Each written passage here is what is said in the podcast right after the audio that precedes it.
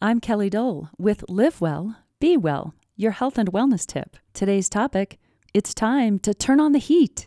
Signs of winter feel closer and colder every day. As winter creeps in, many people begin to internally struggle with weight management because it's too cold to hit the bike trails and too early to shred the slopes. Fresh produce is harder to come by. Cold weather and holiday meals often contain more calories, and subsequently, physical activity frequency decreases. According to research by OmniActive Health Technologies and University of Arizona, turning up the furnace on your meals with chilies may make it easier to stay on good terms with the scale during colder months. A study published in Advances in Nutrition two thousand seventeen revealed that when study participants took a supplement with two milligrams of isolated capsaicinoids, the phytochemicals that exist in the seeds and inner membranes of chili peppers, and are responsible for their hurt-so-good kick, their metabolism, otherwise known as resting energy expenditure, jumped by about six percent. That translates to one hundred thirty more calories burnt in a day compared with when they took a placebo. Appetite ratings also declined with the chili treatment, which could lead to lower daily caloric intake. It remains to be seen how many whole chili peppers it would take to produce this metabolic boosting benefit,